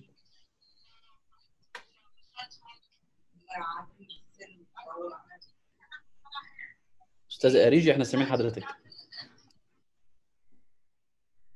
لا يبدو إنه هذا فيمكن لو تقرأ السؤال أنت أحسن يا نجم. طيب السؤال بيقول does that depends on the situation or brand tone or both آه هو السؤال كان فين تحديدا؟ معلش بس هو آه هو كان really هو كان متعلق بجزء من اللي أنا كنت بتكلم فيه. آه طيب عشان بس أبقى متخيل السؤال بطريقة صحيحة لو حضرتك كنت بتتكلمي على ال... إيه الطريقة اللي أنا المفروض أكتب بيها أو إيه ال voice اللي المفروض أتكلم بيه؟ آه هل ده السؤال صح؟ about tone آه ال tone هو طالع من ال voice يعني أنا محتاج أعرف صوت مؤمن عشان أطلع النبرات بتاعت مؤمن. فلو أنا عرفت ال voice هعرف أطلع ال tones إزاي أعرف؟ إزاي أعرف؟ آه... إزاي أعرف الصوت نفسه؟ ده من خلال ال brand وطبعا يعني زي ما قلت هو في خطوات المفروض نطلع بيها بال voice في حد ذاته ومنها إن أنا أعرف ال principle بتاعة ال brand لو أنا عرفت ال principle لو أنا جيت والله قعدت مثلا مع head وقلت لهم إيه ال principle بتاعتنا هيقول لي والله إن إحنا المفروض آه مثلا تركيزنا الأساسي على ال human هيقول لي مثلا إن إحنا محتاجين إن إحنا بنركز مثلا على الفاليو اللي بنقدمها في ال في ال impact مثلا في ال في ال في ال services مثلا بطريقة معينة. هرجع وأقول طيب دي ال principle ساعتها هحط ال content أو ال voice بتاعي based على ال principle فطبعا ال brand هو الأساس وبعد كده نبدأ نطلع منه ال voice بس ال principle بتاعت ال brand مش دور ال UX writer لأن هو ممكن في الأساس يبقى داخل في, شركة كبيرة أو شركة صغيرة بس في الأساس هم عندهم value أو mission statement ال mission statement أو ال values بتاعت الشركة هي دي ال principles أتمنى أكون جاوبت. في الأستاذ إكرامي لو تحب تقول السؤال بصوتك أو أنا أقوله زي ما تحب. لو أنا إكرامي؟ نعم؟ السلام عليكم. عليكم السلام؟ ورحمة الله اولا أنا بشكركم على الامسيه الجميلة دي بصراحة استمتعت جدا بها يعني آه، شكرا يا مؤمن على كلامك يعني أضفت لنا والله معلومات ما كنتش أعرفها قبل كده عن نفسي يعني. آه، سؤالي باختصار بس عشان ما أطولش عليكم هو لو ما فيش UX writer في ال projects والواقع عندنا إن إحنا في مشاريع ما بقاش آه، ما عندناش حد يكتب المحتوى فعلا إيه البديل اللي إحنا ممكن نلجأ له عشان ننفذ مشروع؟ آه، طيب هو الفكرة الاساسيه إن هو يعني أنا لا يعني أكاد أجزم إن مفيش سواء في ال Middle East أو يعني حتى مصر أو السعودية لا أكاد أجزم إن مفيش حد اسمه UX writer ال position ده في حد ذاته مش موجود. فدايما اللي بيكتب ال text في ال design بيكون ال designer ال UX أو ال UI اللي بيعمل ال design وفي الآخر اللي بيحصل الوضع الطبيعي إن هو بيروح لل product owner أو بيروح لل client فال client يقول له لا ال text ده مش هنا ال text ده كذا ال text ده كذا. فعشان نتجنب ده عشان نتجنب ده لو إحنا بنعمل validation low-fi أو بنعمل validation sketching فعلى الأقل يبقى عندنا structure واضح للكلام اللي إحنا هنستخدمه. في مصطلحات يا جماعة إحنا هنقعد ك technical دلوقتي نتفق مع بعض إن المصطلحات دي مش هنستخدمها في ال design إيه ال content أو إيه ال structure اللي إحنا محتاجين نوصله؟ إيه الرسائل اللي أنتوا بتقولوا لي ك designer يعني ده, ده extra work بالنسبة لل designer بس هي حاجة هتفيده هو شخصيا. إيه ال set of information أو ال values اللي إحنا محتاجين نوصلها لل client أو لل user هيقول لك والله أنا محتاج أوصل لل user إن إحنا مثلا شركة بتهتم بالسرعة في, في توصيل الطلبات. فساعتها ال content اللي انت هتكتبه لازم يبقى نابع من دوت لازم يبقى نابع من ال value دي. لازم يبقى لما بتيجي تركز على رسائل معينة لازم ال content بتاعك يبقى مطعم بال values دي. ففي الآخر هو هيبقى دور ال UX designer زي ما بنقول. آه، طبعا لو شركة فيها researcher فهيكون المفروض بيساعدوا في مرحلة ال research أو مرحله لأن في يعني في جزء من ال من ال content المفروض إن هو بيتغطى في ال research حاجة اسمها research for content أو content research إنك بتعمل ال content based على اللي أنت عايزه. فأتمنى أكون برضه جاوبتك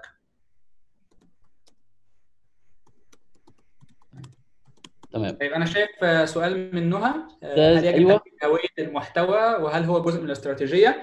لو تقصدي هوية المحتوى هوية المحتوى هو ال voice وال tone بمعنى ال brand بيطلع منه voice زي ما ال brand بيطلع منه ألوان تتحط في ال design ال brand بيطلع منه principle بيطلع من ال principle voice ال voice بيتحط في ال text بمعنى زي ما قلنا الشركة دي بتقول والله يا جماعة تيجي تقعد مع ال designer بتوعها إحنا شركة very straightforward مش يعني ما عندناش مج... إحنا مثلا شركة finance فما عندناش مجال إن إحنا نكتب رسائل دعابة في وسط ال application فطبيعي ال- ال- ال design بتاعنا هيبقى straightforward كلها معلومات ال user بياخد معلومة text واضح ما فيهوش يعني حاجة مثلا بهزار أو حاجة مثلا ب ب emotion معين لا إحنا straightforward فده ده ده ده المحتوى أو ده إسف ده الهوية بتاعت المحتوى.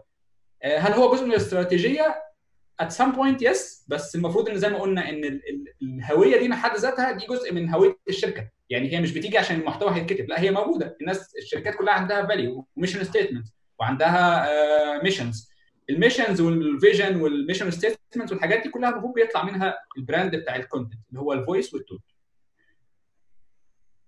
في كمان سؤال من الأستاذة سهام. Is there a step to test the writing content and with whom? لا تاني محمد معلش. Um, is there a step to test the writing content and with whom? في في ممكن نعمل آه، آه آه أكيد طبعا في testing زي ما قلنا في testing internally اللي هو إحنا ك team بنقعد مع بعض ونشوف والله ال text ده فعلا valid ولا مش valid ال text ده المفروض يبقى موجود هنا ولا لأ. وده بيحصل internally سواء مع ال designers أو لو الشركة مش يعني مش design firm بس فيها مثلا product owner technical team و product manager والكلام ده. فالكلام ده بيحصل internally معاهم وطبعا بيحصل مع ال client أو ال stakeholder اللي بيوصل له ال design في الآخر. زي ما قلنا أنت بتقعد مع الناس بتبدأ تعمل validation لل text اللي أنت كاتبه بتبدأ تشوف ردود أفعال الناس على اللي أنت كاتبه إيه. هل فعلا اللي أنت كاتبه ده واضح ولا لأ؟ هيقول لك في تعليق مثلا ده مش هنا. فطبيعي جدا بيحصل test زي ما بيحصل test على مستوى ال design وال UI والألوان وال alignment بيحصل test على محتوى الكلام. طيب في سؤال من أستاذ عوض وده ده سؤال مهم جدا. هل لديكم معجم بأكثر المصطلحات استخداما في المحتوى؟ آه، لو تقصد بالمصطلحات الحاجات اللي إحنا اتكلمنا عليها زي إن ال voice وال tone والحاجات دي في حاجات موجودة بس طبعا زي ما قلنا إحنا يعني بنحاول كهيدين في هيود إن إحنا نحول الحاجات ديت لحاجة تبقى يعني Arabic fit إن هي تنفع للمحتوى العربي حاجة تفيد المحتوى العربي في الأساس لأن مش مش يعني معظم اللي بينطبق على الإنجليزي مش شرط ينطبق على العربي في المحتوى تحديدا فيعني أتمنى إن إحنا إن شاء الله قريبا يبقى عندنا حاجة جاهزة ونحاول نطلعها لل community يعني. okay الأستاذة نورة آه، كيف ممكن أطور نفسي بال UX writing؟ آه، هو في يعني في كورسات في كورسات موجودة وفي كتب آه، يعني في كتاب يعني أنصح أي حد إن هو يقرأه اللي هو استراتيجي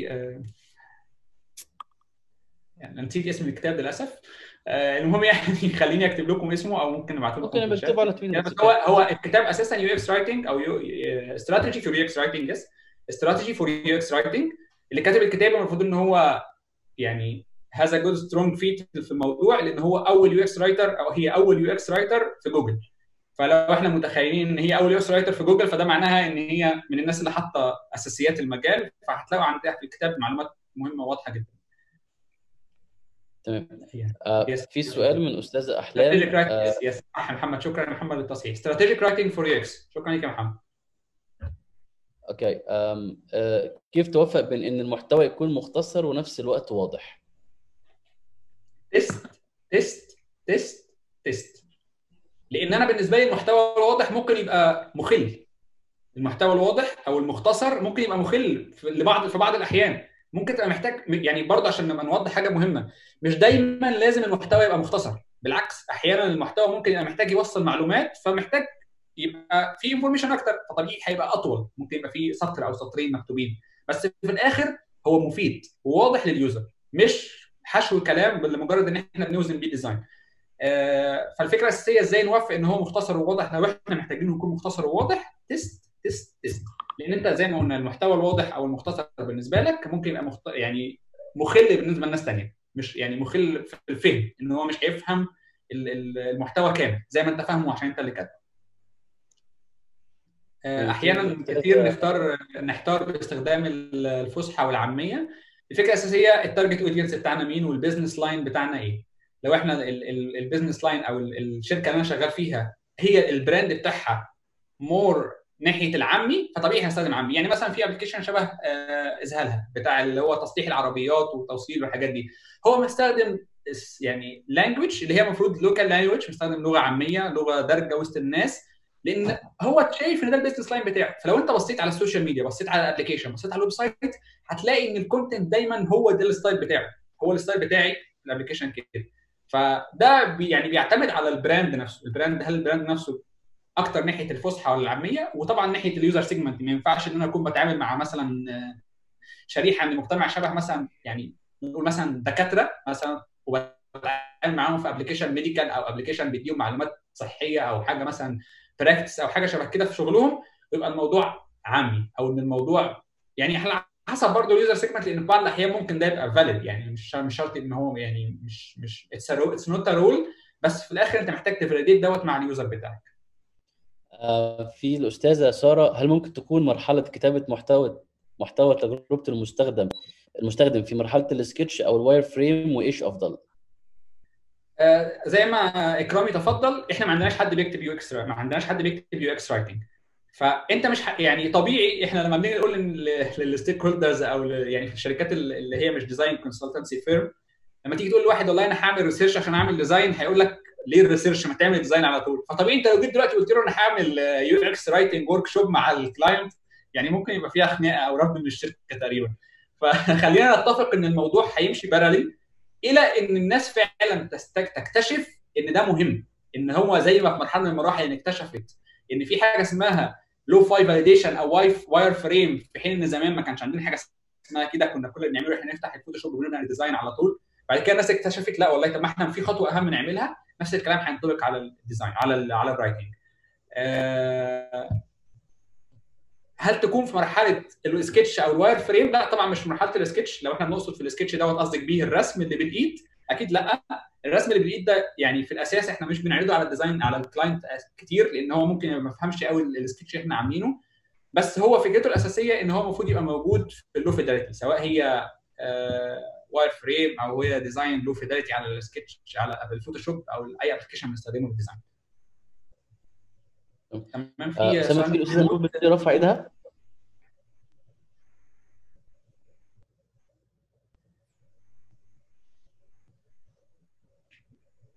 طيب في سؤال من محمود آه، أستاذ محمود.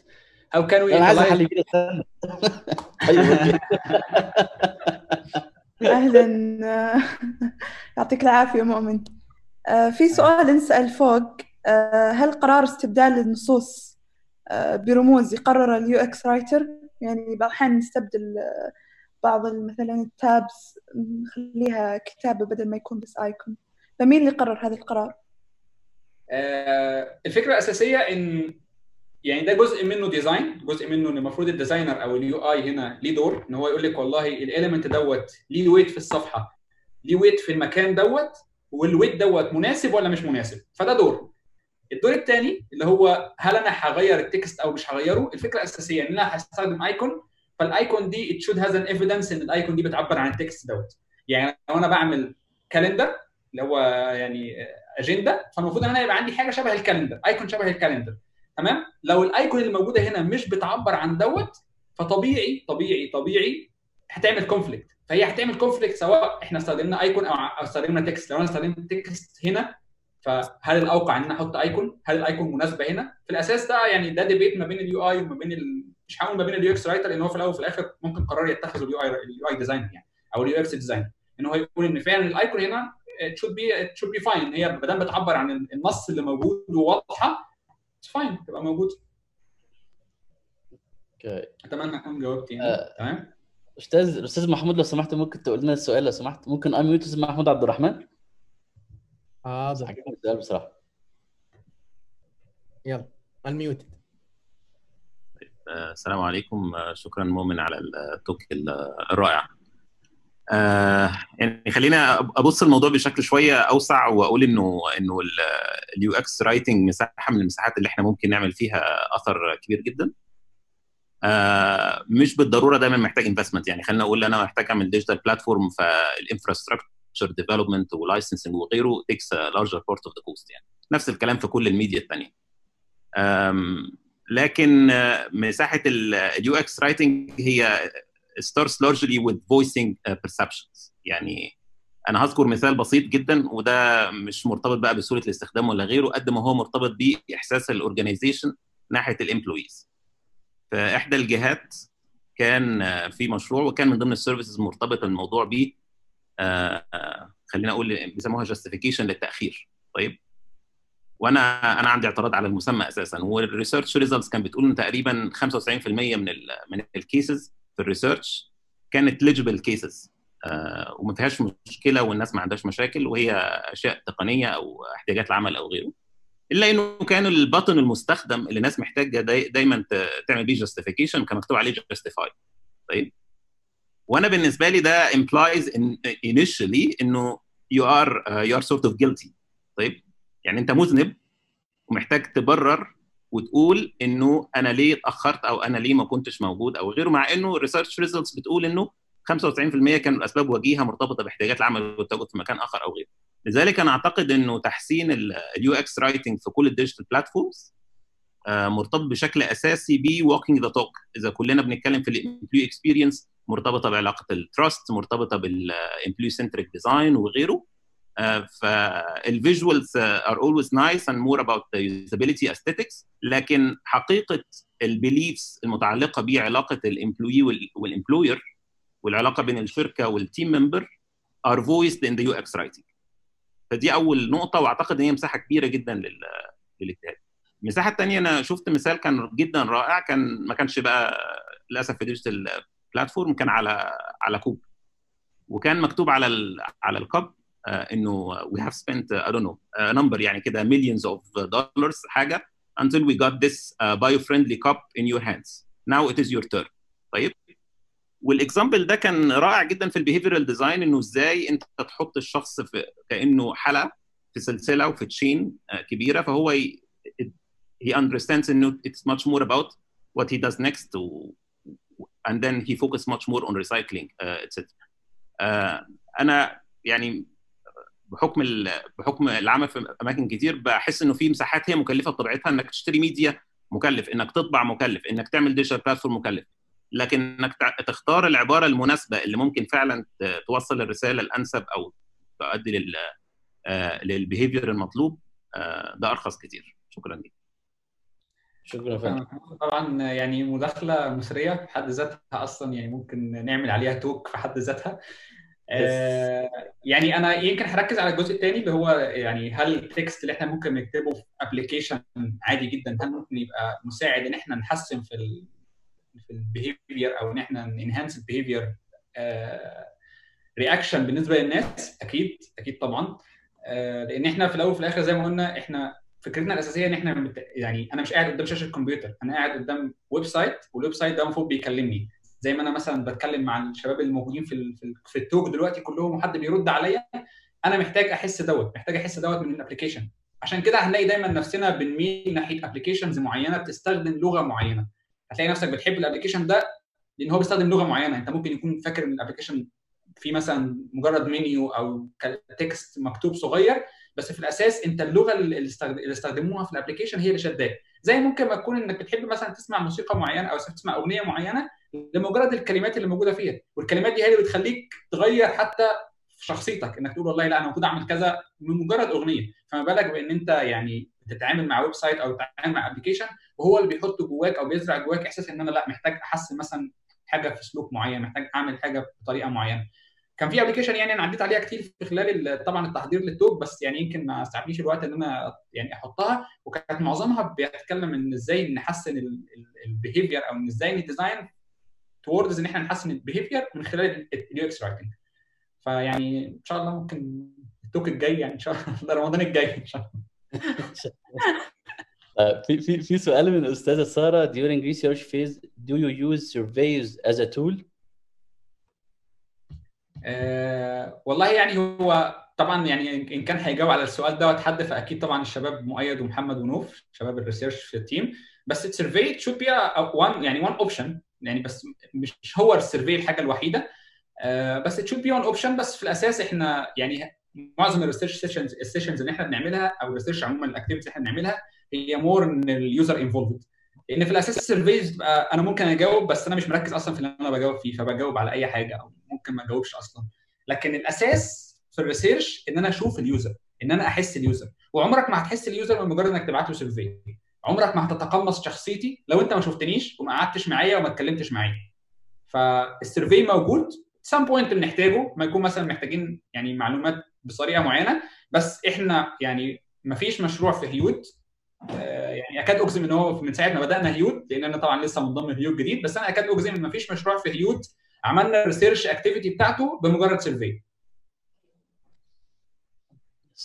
الأستاذ عمار UX versus security who wins آه، طيب يعني أنا لو فاهم السؤال صح يعني لو مش كده ممكن نعمل له unmute فأنا هجاوب ولو كده هو ممكن يعلق على كلامي يعني. لو أنت بتتكلم إن المفروض إن ال content يغطي الأجزاء السك... السك... اللي هي خاصة بال security في ال... في ال design حاجة مثلا تقول والله إن أنت محتاج تعمل كذا كذا كذا عشان at some point الكارت بتاعك ما يتسرقش. هل ده يعني هل ده قصدك؟ التوضيح هو الفكرة كان في لما جيت كتبت موضوع إنه أنت دخلت ال password غلط. فهو أيوة. هنا يتكلم from security perspective أحيانا ما ما يحب ما ما يقول لك والله أنت دخلت ال password غلط يقول لك محاولة خاطئة. قد يكون في ال username قد يكون في ال password. فالمثال اللي انت ضربته لا إنه تقول له إنك أنت ال password دخلته غلط وإيش رأيك تعيد الك- فهنا قصده ال UX versus ال security بص إحنا فكرتنا الأساسية إن ال security ده موجود مش عشان يعني عشان يحمي ال user صحيح بس في نفس الوقت هو موجود عشان يساعد ال user يوصل user يوصل اللي هو عايزه. يعني بغض النظر إحنا هنخش في debate إن المفروض مين يكسب لأن أنا شايف حد بيقول إن المفروض ال product owner هو اللي يكسب أصلا في الآخر. آه بس أنا شايف إن إن ال conversation healthy لما أنا هقعد مع عمار وهقعد مع آه ليما ونقول والله أنا بقول إن ال UX writing يكسب وعمار بيقول إن ال security يكسب وليما بتقول إن ال product owner يكسب ساعتها هنطلع بال text المفروض يبقى موجود. ساعتها هنطلع بال text المفروض يبقى نافع لل security نافع لل product owner ومفيد بالنسبة لل user هو ده الأساس وهو ده المفروض إن ال UX writing is collaborative activity إن أنا بعملها مش لوحدي بعملها مع ال team الأستاذ عبد الرحمن السيف كيف تتعامل مع brand موجه للغة الشباب وأيضا يتخلل محتواه لغة جادة؟ ومتى يتم استخدام كلا اللغتين بالمكان الصحيح؟ آه طيب إحنا مش بنتكلم هنا على لغات إحنا هنا بنتكلم على tones. فال voice موجود ال brand ال voice بتاعه واضح بس الاختلاف ممكن يكون في ال tone. ال tone اللي أنا بوصل بيها رسالة معينة في مكان ممكن تبقى مختلفة في مكان تاني. بس ده مش معناه إن أنا بغير ال voice مش معناه إن أنا بستخدم في نفس ال application مرة عامي ومرة فصحى. ده مش صح وده يعني ما أعتقدش إن هو ممكن يحصل في أي application أو أي digital channel واحدة ثابتة.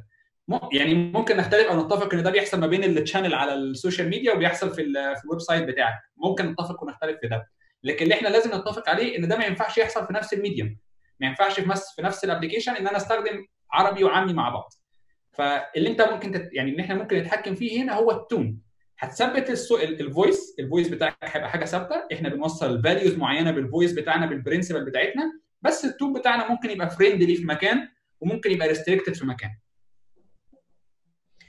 الأستاذ عبد الله تكرار أيقونة الشراء أو التسجيل هل تنصح بها وإذا كان الجواب نعم هل تكون بنفس الصيغة أو الأفضل التنويع والتغيير في الصيغة؟ معلش ما... لو ممكن اعمل له ميوت طيب. الأستاذ عبد الله محمد لو بس تشاركنا السؤال. ميوتد خلاص. تفضل عبد الله.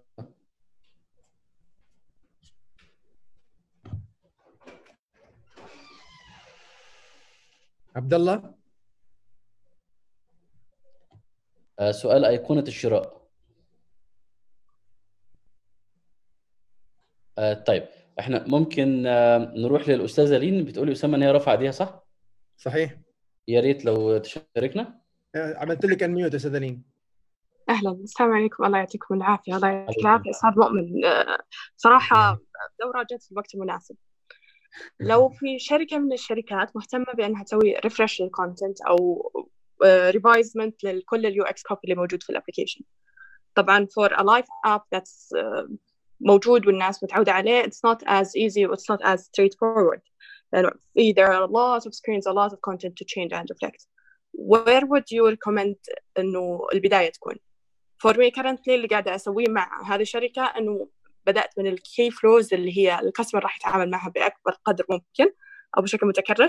However لما أنت مريت على ال microcopies وال ten تقريبا العشر أنواع كلها موجودة في كل ال flows so توجيه وين تعتقد أفضل نقطة بداية آه، أول حاجة وأهم حاجة يعني دايما دايما المفروض إن هي تبقى البداية سواء هو revamping أو project جديد أو ايا كان structure لازم تعرفي الفويس لازم تعرفي البرنسبل وتحددي الفويس وبعد كده تحددي التون بتاعك وساعتها ممكن تتحكمي في ال content هيتغير. لأن أنا يعني أنا مش هقول إن أنا ضد إن إحنا نغير أماكن ونسيب أماكن بس ما ينفعش إن أنا أغير محتوى بيوصل رسالة معينة في مكان ويكون في موقع أو مكان تاني في نفس ال application بيوصل value تانية مختلفة أو contradicting مع نفس ال value اللي أنا بوصلها في مكان تاني.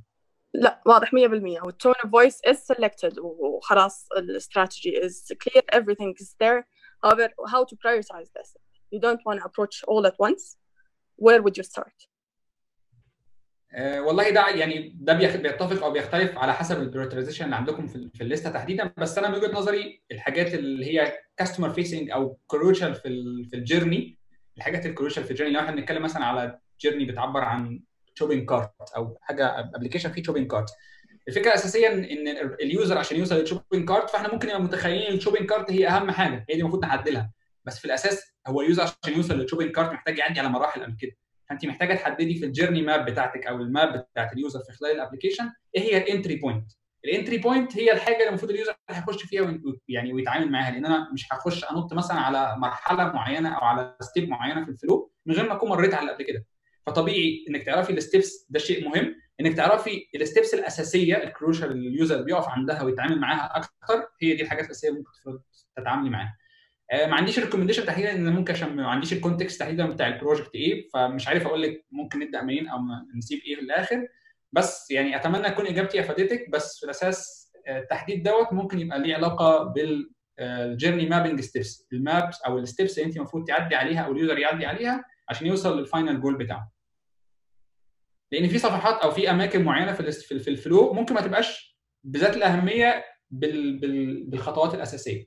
ال registration مش بقول إن هي ص- يعني أهم أو مش أهم بس بتكلم إن في حاجات ممكن تبقى تؤجل. أتمنى ب- بس في- في- يعني في توضيح في توضيح صغير. آه، طبعا دي آه، دي أمسية.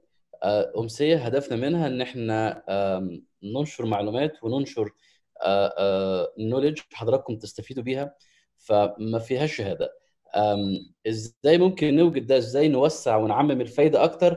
ده اللي بنحاول نفكر فيه ونحاول إن إحنا إزاي ممكن آه، آه، نعمم الفايدة لحضراتكم أكتر سواء بعد كده عن طريق شهادة أو لسه ما شفناش الواي فاحنا مشكرين جدا وشاكرين ليكم إن أنتوا حابين يكون في شهادة بس حاليا ما فيش شهادة. لو في حد لو في حد آه، أنا ما شفتوش أو ما شفتش سؤاله أو رافع إيده أنا مش شايفه ممكن يكتب عشان ما نبقاش بس نسينا أي حد. الجلسة نعم مسجلة و- وإن شاء الله هتنزل هتنزل هي وال آه، آه، وال- وال- والسيشن اللي فاتت على اليوتيوب يعني علشان حضراتكم تستفيدوا منها. أنا عارف إن في ناس كتير بتقول يعني إيه أنت اتأخرت فأنا اللي متأخر.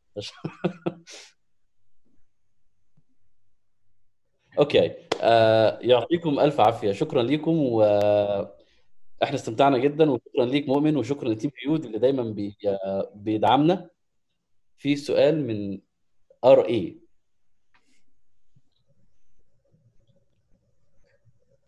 بس لو لو unmute اسامه من فضلك. مشكله آه okay. طيب. RE هو مكتوب RE هي ها- شكل الأخت RE عملنا لك ال mute هي كتبت السؤال كتبت السؤال.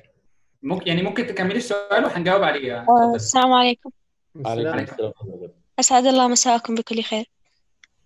ومساء الفل آه، السؤال آه، كيف آه، إيش الأسباب اللي تخلي تجربة المستخدم أو المستخدم ما يخرج من ال من ال website أو المتجر؟ هل في نقاط معينة؟ آه، إحنا دلوقتي بنتكلم. جنرال على ال UX عموما صح؟ مش بنتكلم على ال content تحديدا صح؟ unmute unmute يا اسامه خليها unmute بس عشان افهم يلا. تقصدي ها اتفضلي أتكلم عن كل ال يعني عن ال content بالضبط. كيف آه، يعني هل في كلمات معينة؟ هل في آه، يعني أشياء معينة آه، يتبعها ال- الكاتب بحيث إنه المستخدم ما يخرج أو ي- يلقى الكلمات؟ خلينا نتفق ان إن المستخدم بيقعد في ال application عشان هو عايز يستخدم ال application يعني whatever content أنا هحطه ده مش معناها إن أنا هخلي ال user يقعد. ما دام ما دام ال content بتاعي بيحقق لل user الهدف اللي هو عايزه هيفضل موجود. بس في الفكرة الفكرة الأساسية مش في ال content الفكرة الأساسية الجول اللي ال user موجود في ال application عشانه. ال user موجود في ال application عشان مثلا social media مثلا انستجرام أنا موجود في ال application أنا بحب أتفرج على ال- على الصور وأتابع الصور اللي بتنزل فده الهدف بتاعي. أنا هفضل موجود سواء الناس كتبت caption على الصور أو ما كتبتش caption في content موجود وما فيش ال content بالنسبة لي هنا هو الصور. فطبيعي ال- اللي بيخليني قاعد في ال application أو بيخلي ال user موجود في ال- في الحاجة ديت إن في جول ما دام الجول ده هو يعني بيحققه هيفضل موجود. سواء ال content يعني ممكن نقول إن ال content صح أو غلط بس في الآخر أهم حاجة إن الجول بيتحقق. أتمنى أكون جاوبت على سؤالك. آه، تمام أستاذ عوض كيف آه، كيف نرسم الخط الفاصل بين الكاتب الإبداعي وكاتب تجربة المستخدم؟ كاتب تجربة المستخدم مش شرط يبقى كاتب إبداعي كاتب تجربة المستخدم يعني شرط أساسي فسرت الماء بالماء صح؟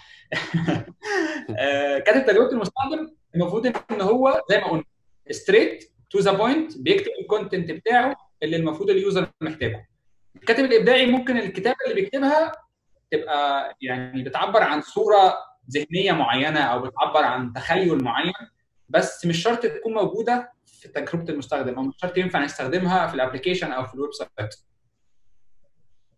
أتمنى أكون وضحت. آه، شكرا جزيلا. يعطيكم ألف عافية. محتاجين حاجتين. آه، دعمكم في في هاشتاج الأمسيات هيود وإزاي إن إحنا ننشر الفايدة بشكل أكبر لمجتمعنا. الحاجة الثانية كلمة واحدة بس. أنا عارف إن ما شاء الله كتبتوا كلام يعني أثلج صدورنا وحسسنا الحمد لله إن إحنا بنعمل حاجة شاء الله تفيد الناس. آه، ففي كلمة واحدة بس وصف ال talk. شكرا جزيلا. يعطيكم ألف عافية. كل عام وأنتم بخير ونشوفكم إن شاء الله في ال talk اللي في القادم شكرا مؤمن. شكرا team هيود شكرا.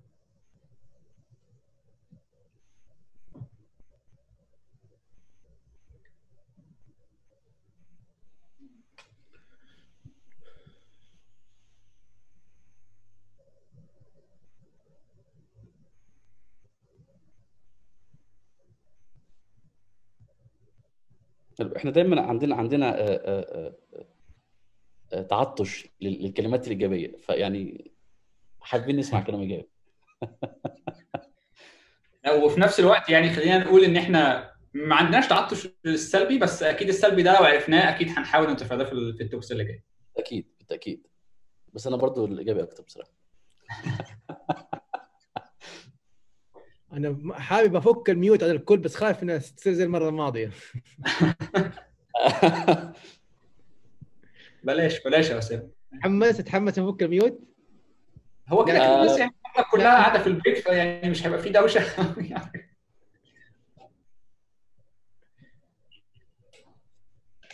آه، الناس بس بتسأل على رابط آه، اليوتيوب فلو ممكن نشيره معاهم. اليوتيوب حالا.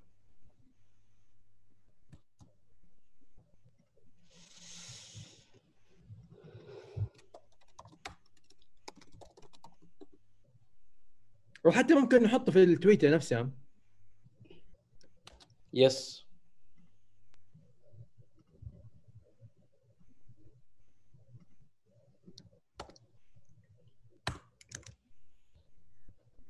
ال link اليوتيوب تبع اليوتيوب channel موجود في الشات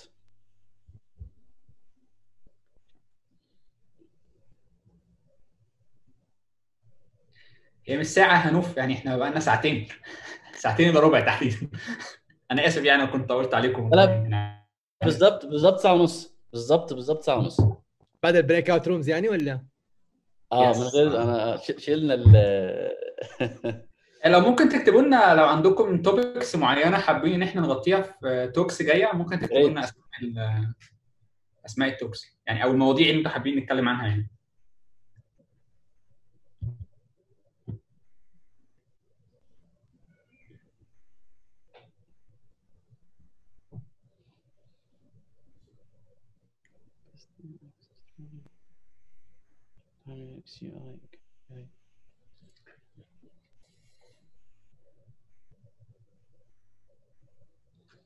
النموذج الأول. yes MVP قصدك من ناحيه يعني بناء النموذج الاولي من ناحية إيه تحديدا يا عبد؟ من ناحية ال design ولا من ناحية ال development ولا من ناحية ال product؟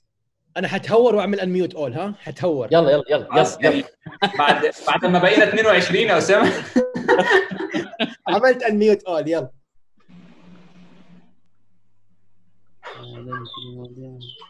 يعطيك العافية مؤمن صراحة. شوك رهيب طبعا يعني أنا والله يعني at some point كنت بفكر إن إحنا ممكن نعمل ال talk دوت آه، مناصفه أنا وأي حد من team ال research لأن أكيد المعلومات اللي أنتم كنتوا هتضيفوها في الموضوع يعني أكيد كانت هتفيدنا. آه، يعني أنا حابب ممكن حتى أحط link كده في ال channel للناس اللي حابة تاخد certificate في موضوع ال UX writing هو في website واحد بس آه، بيدي certificate ال UX writing ومن ضمن ال topics اللي موجودة عندهم آه، ال topic اسمه يعني تحديدا اسمه content research and testing ف فيعني أعتقد at some point المفروض إن إحنا يعني الناس تستفيد بيه برضه ممكن يكون غالي شوية بس يعني بس أعتقد ان هو مفيد إن شاء الله. وان شاء الله في يوم من الأيام يعني يوتيوب يعني نطلع بكورس كده يكفر الموضوع كامل. خصوصا في ال في الكونتنت العربي يعني.